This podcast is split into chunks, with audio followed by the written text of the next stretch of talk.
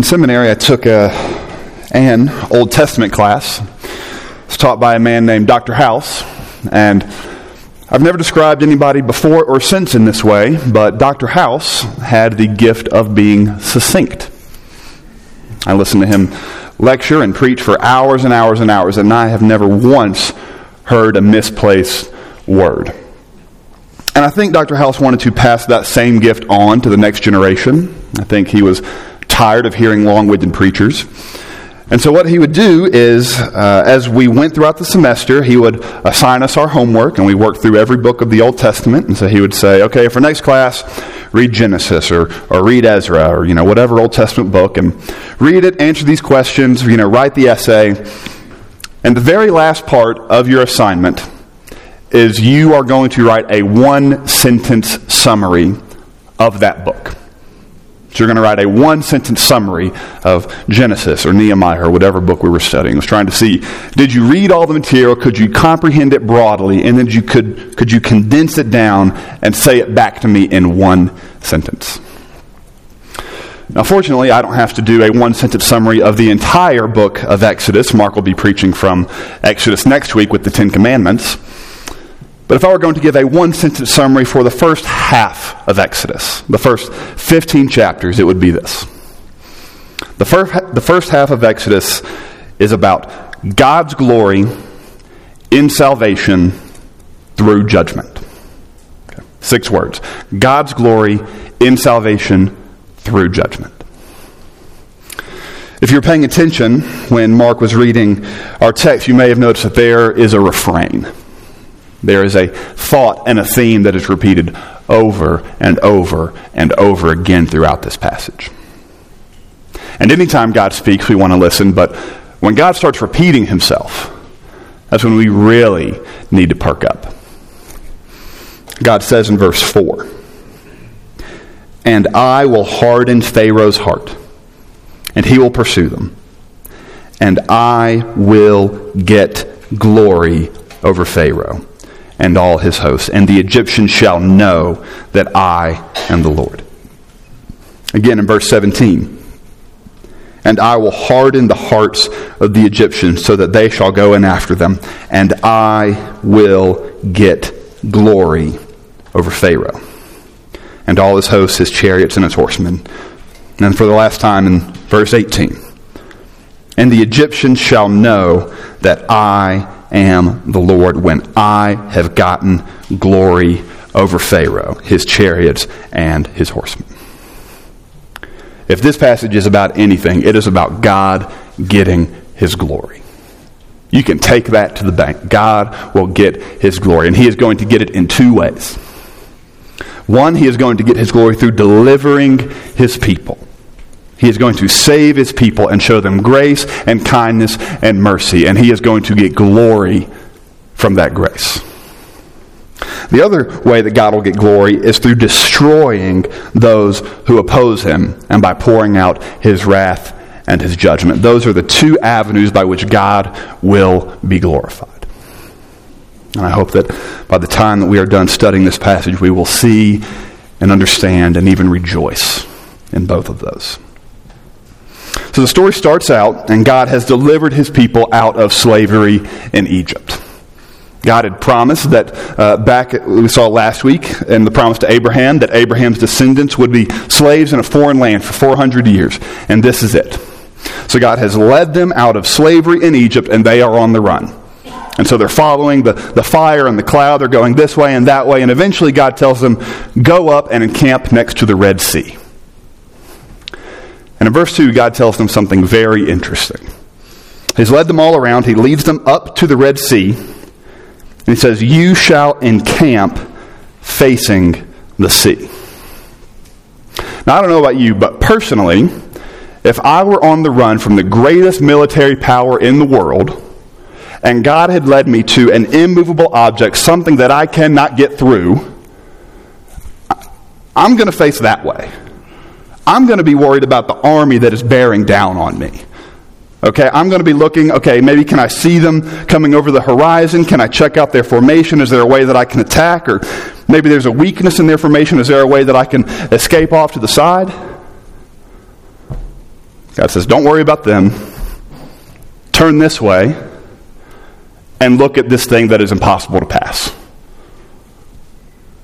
Look at how trapped you are. You can't walk through it. You can't swim through it. You can't go around it. An army is coming behind you to kill you, and I want you to look this way so that the only thing that you hear is the thundering of the ground when the horses and the chariots and the thousands of soldiers are bearing down on your neck. So if God is saying, take a long, hard look at how impossible your situation is. You are trapped, you are hopeless, and I want you to see that. God wanted to bring the Israelites to the end of themselves. He wanted them to get rid of all of their personal and earthly hope. He wanted them to get rid of the notion that they could in any way save themselves. He wanted to bring them to a point where the only way they would be able to look back on this was to say, We did nothing and salvation belongs to the Lord. He did it. Have you ever been in one of those situations like the Israelites are in right now? You've got an army bearing down on you on this side and an ocean that you can't get through on this side, and, and you've got nowhere to go. You lost your job, and you don't know how you're going to keep a roof over your head and feed your family.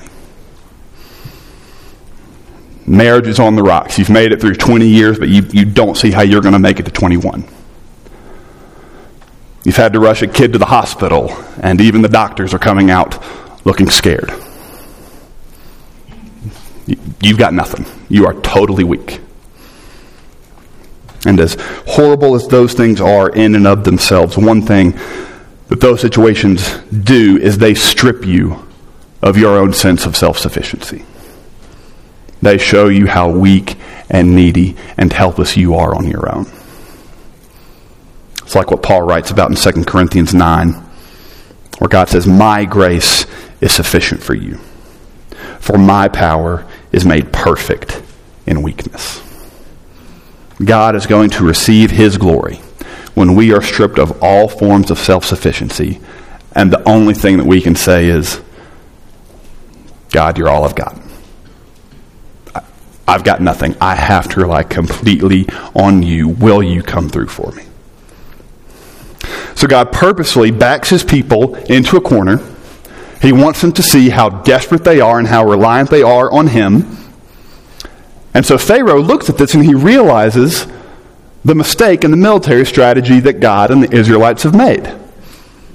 and uh, Pharaoh thinks, yeah, it was probably a bad idea to let our free slave labor go, so let's go get them back. Okay, so I'm going to send my best 600 chariots. I'm going to send every other chariot I can muster up. Any man or boy who can carry a sword and a shield, go get them. And the Israelites do what they always do they start complaining.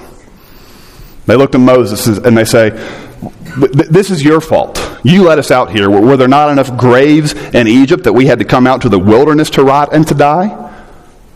It would have been better to be a slave in Egypt than to die here in the wilderness. Listen to what Moses says to them in verse 13 Fear not, stand firm, and see the salvation of the Lord which he will work for you today. For the Egyptians whom you see today, you shall never see again. The Lord will fight for you. You have only to be silent. I love that last line. The Lord will fight for you. You have only to be silent. Reminds me of what Jesus said in Matthew 12, where he said, Out of the overflow of the heart, the mouth speaks. So if you've got an anxious, worried, nervous heart, you are going to have anxious, nervous, and worried words. But, but if you have a calm and peaceful heart, if you know that God is the one who is fighting for you, if you know that God is on your side and that all of it doesn't rest on your shoulders, if God is the one who's going to come through for you, you can stand perfectly still. You don't have to utter a single word because God is in control. Reminds me of uh, the Spartan army, actually in ancient Greece. You know, whenever I think of you know two armies coming together to do battle, I think of one of those uh, Braveheart scenes, you know, with the wide angle lens where the armies rush together and they have that, that big collision in the middle of the battlefield. Spartans didn't do that. They didn't rush into battle. They stood in line, they stood in formation. Spear in their right hand, shield on their left. Their shield covered their brother on their left. And the enemy would attack and charge them and start running across the field, yelling and screaming, getting all of their adrenaline going. And even though the enemy was the one that was attacking, after the battle, the Spartans loved to talk about that moment right before their enemies reached them. Because even though the enemy was the one that was attacking, right before they met the Spartan line, the Spartans would see terror light up in their enemy's eyes. They got scared of how calm the Spartans were in that moment. Spartans, they trusted in their formation, they trusted in their training, they trusted in their weapons, and to the brother, to their right, and to their left. And so they calmly stood and they waited for the battle. The battle was over before it even started. That's the kind of peace and calm that God is calling us to. You don't have to pick up a sword. You don't have to rush into battle. You can have a calm heart and you can stand still and you don't have to utter a word because God Himself will fight for you. So the Egyptians are drawing closer and closer. They are charging in on the Israelites. And pick up with me in verse 21. Then Moses stretched out his hand over the sea. And the Lord drove the sea back by a strong east wind all night and made the sea dry land. And the waters were divided, and the people of Israel went into the midst of the sea on dry ground the waters being a wall to them on their right hand and on their left. Now, at this point, I'm aware that some of you may have heard different accounts of what actually happened here at the crossing of the Red Sea. It's been pretty in vogue over the last several centuries for liberal theologians to try and rework this passage to be less miraculous than it actually reads. And so they'll say something like, well, it, there's a textual error, so it wasn't the Red Sea, it was the Reed Sea, like the reeds of papyrus. So it wasn't really an ocean or a sea, it was more like a swamp or a pond or a small lake. And just kind of happened to be low tide at that hour and some wind blew, but really everybody passed through in about six inches of water. It came up to about your ankle or to your knee. So it wasn't like an actual splitting of the sea, it was just some strong wind. Reminds me of this preaching story. I'm, I guess it's the equivalent of an old wives' tale, but an old preacher's tale. I don't really know what that would be. I don't know if it's historically true, but it'll get my point across. The story goes there was this little girl in Sunday school one week, and they were studying our passage for this morning, the crossing of the Red Sea, and they read through the story, and the little girl said, Wow, this is amazing. Praise God, He delivered His people through on dry land. What, what five minutes ago was the bottom of the ocean, now it is bone dry, and God delivered his people through that. So then her teacher pipes up and said, Well, actually, it wasn't, you know, an ocean, it was just a little pond, and there was some wind blowing, and, and actually, they just walked through in about six inches of water. So the little girl said, Really? That's amazing. Praise God. He just drowned the entire Egyptian army in six inches of water. Liberal theologians will do their best to remove any sort of divinity or transcendence or miraculous from the Bible. To the point where a bunch of ragtag on the run former slaves trying to get toddlers through an ocean can make it through, but the Marines of that time will die in six inches of water. Liberal theology is so boring. Give me a God who is bigger than that. Give me a God who is more powerful than that. Give me a God who controls the winds and the waves and can deliver his people through anything. Give me that kind of God. That's the kind of God that I can worship.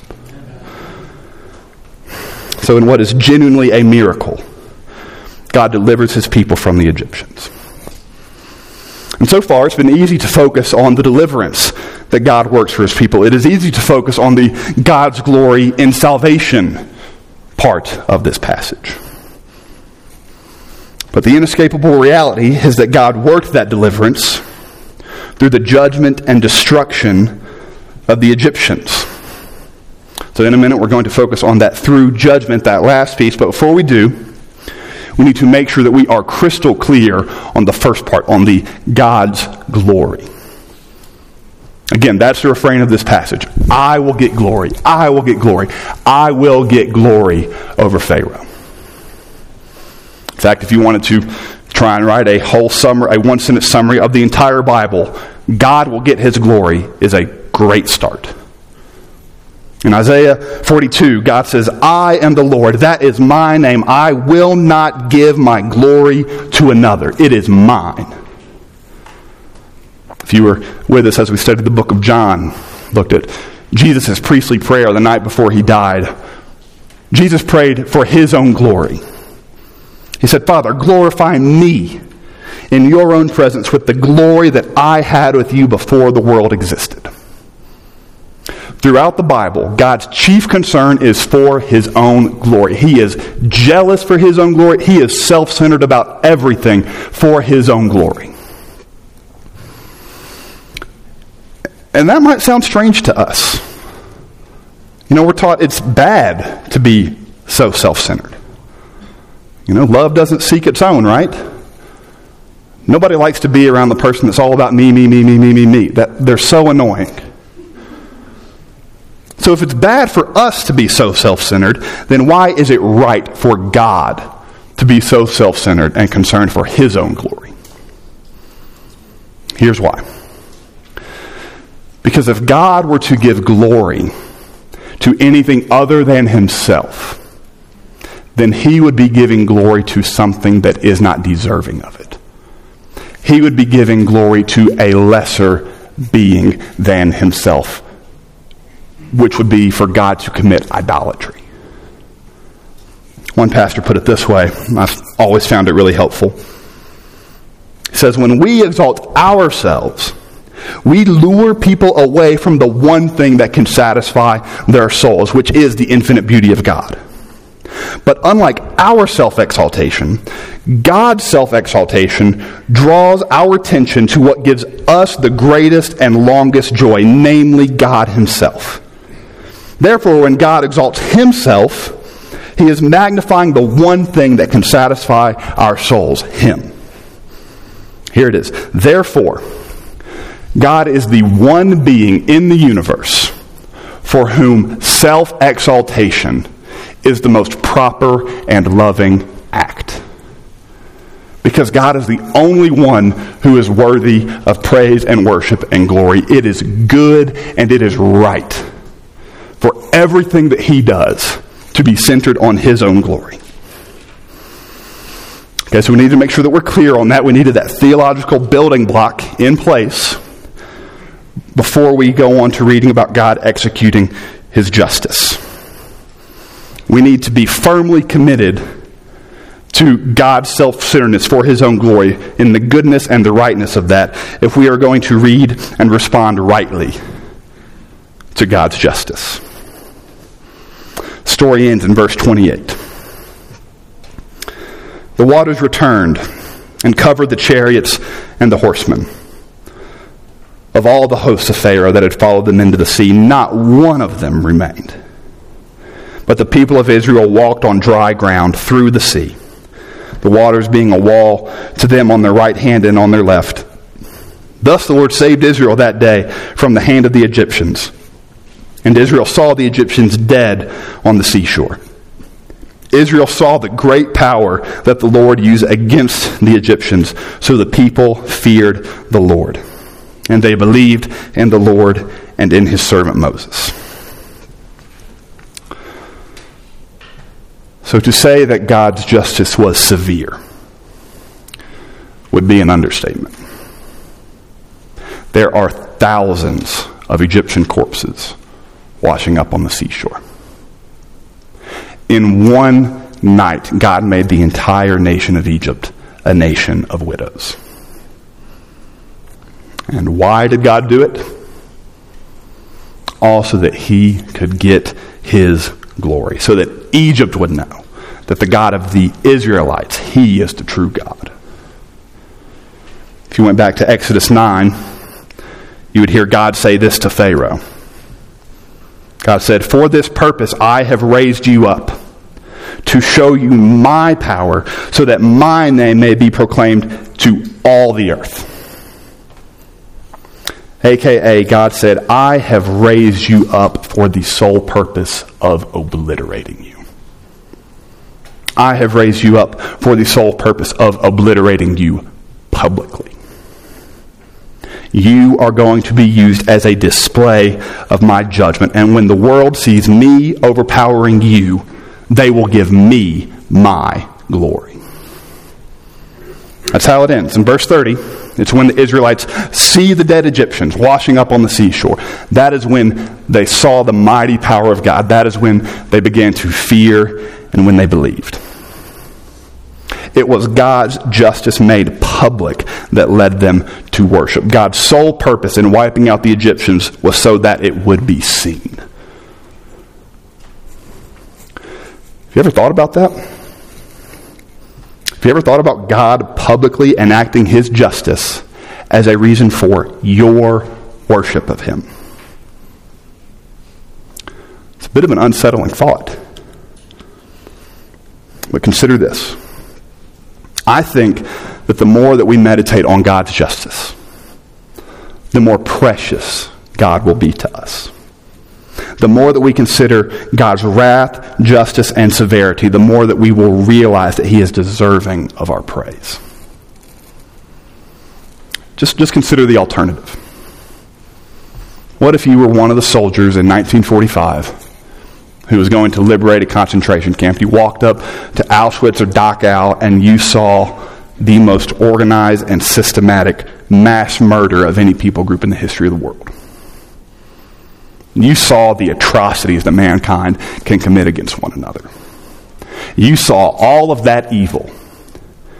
And God said, Yeah, millions of my own image bearers have been wiped off the face of the planet, but I'm just such a God of love. I'm, I'm just going to let this slide. How many of you are familiar with the name Larry Nassar?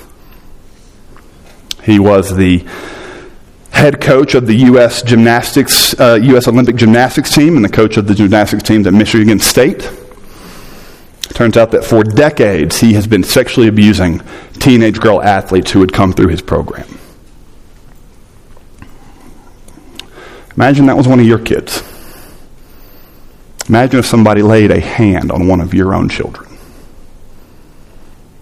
What if God said, This is wrong, but those little girls really aren't worth that much? That's not loving. That is not a God who is just, and that is not a God that I can worship. I think the older that I've gotten, and the more of the evil and the sin and the injustice that I have seen in the world, the more precious God's justice is to me. And I don't want to have an arrogant attitude. I don't want to gleefully or inappropriately look forward to God's judgment day. But I find myself longing for the day when justice will roll down like waters and righteousness like an overflowing stream. And I long for the day when God will exact his justice on the millions and millions of people who have opposed him.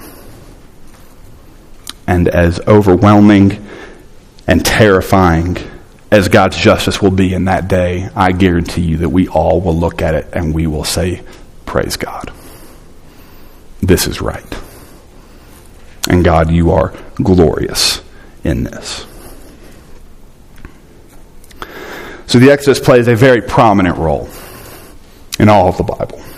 This is actually the defining moment of the Old Testament. If you were to ask an Israelite centuries after this to describe their relationship with God, they would point back to this moment and say, This is where God delivered us. This is where God saved us. Exodus is the most referenced event in the Bible.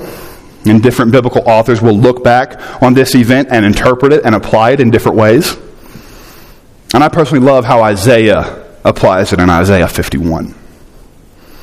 Isaiah says, Was it not the Lord who dried up the sea, the waters of the great deep, who made the depths of the sea a way for the redeemed to pass over? So he looked back at the Exodus, and then he goes on to say, And the ransomed of the Lord shall return and come to Zion with singing. Everlasting joy shall be upon their heads. They shall obtain gladness and joy, and sorrow and sighing shall flee away. So, so Isaiah looks back to this Exodus, and then he interprets that and he says, One day, God's redeemed are going to come into Zion. They will flow into Zion, and there will be singing, and there will be joy on their heads, and sighing and weeping will be done away with forever.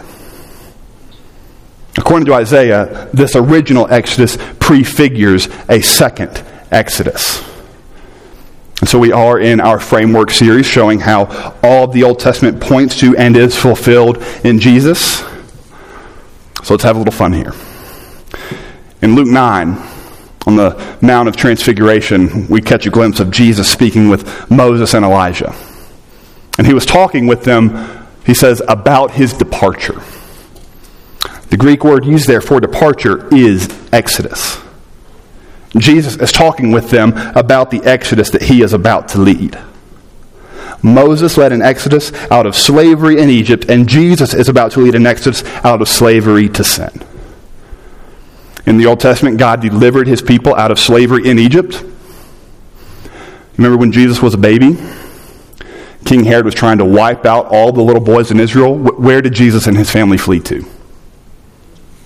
Went to Egypt. That's why in Matthew 2, God can say, Out of Egypt I call my son. In the 10th plague, God took the life of the firstborn son of every Egyptian. In the Gospels, it is actually God Himself who is offering His firstborn son to bear our judgment. During the plagues, the only way for God's judgment to pass over a household was for the blood of an innocent animal to be shed and for that blood to be smeared over the doorpost of each house. Judgment passed over because of the innocent sacrifice of another. Sound familiar?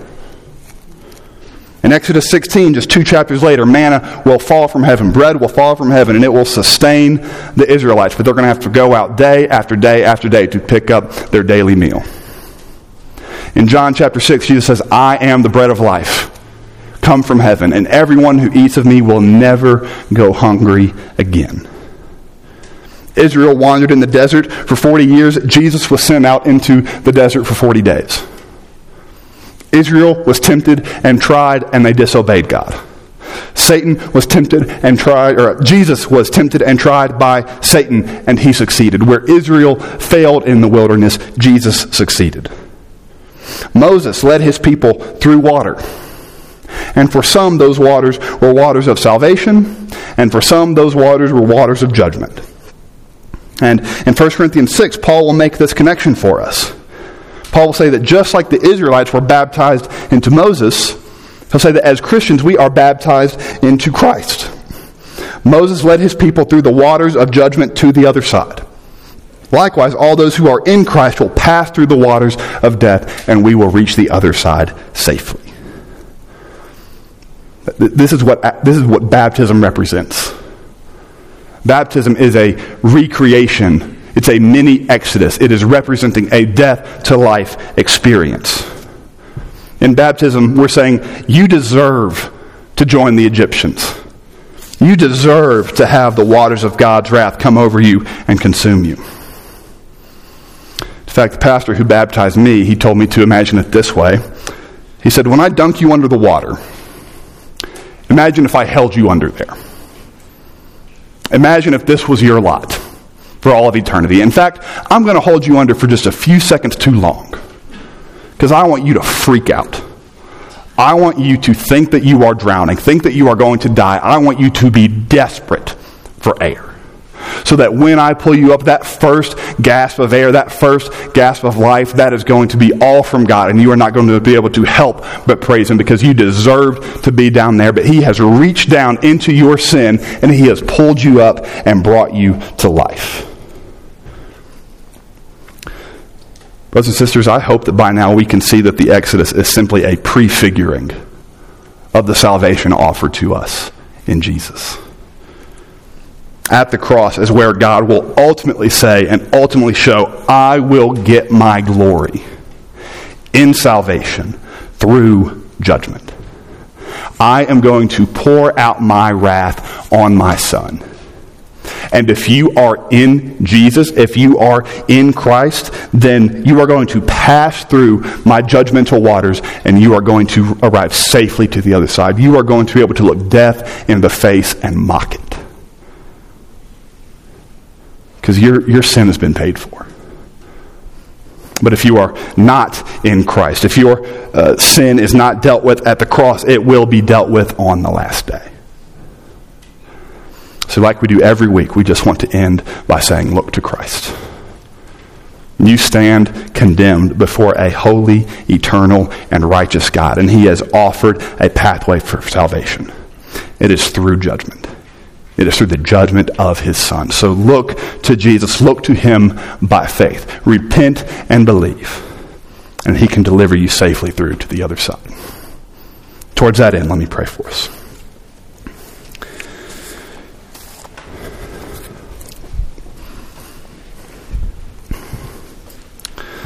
Lord, you are mighty. You are powerful. You are our defender. You are our warrior, our deliverer, our Savior. So we simply get down on our knees and we bask in who you are. God, we deserve your wrath and your judgment. In your grace, you have condescended and reached down and brought us to life. And so I pray that by your Spirit you would soften hearts and open eyes to see Jesus for who he is. We ask that you would make resurrection happen in this room. Would you call us from death into life? Lord, we love you and we trust you. We thank you. In Jesus' name, amen.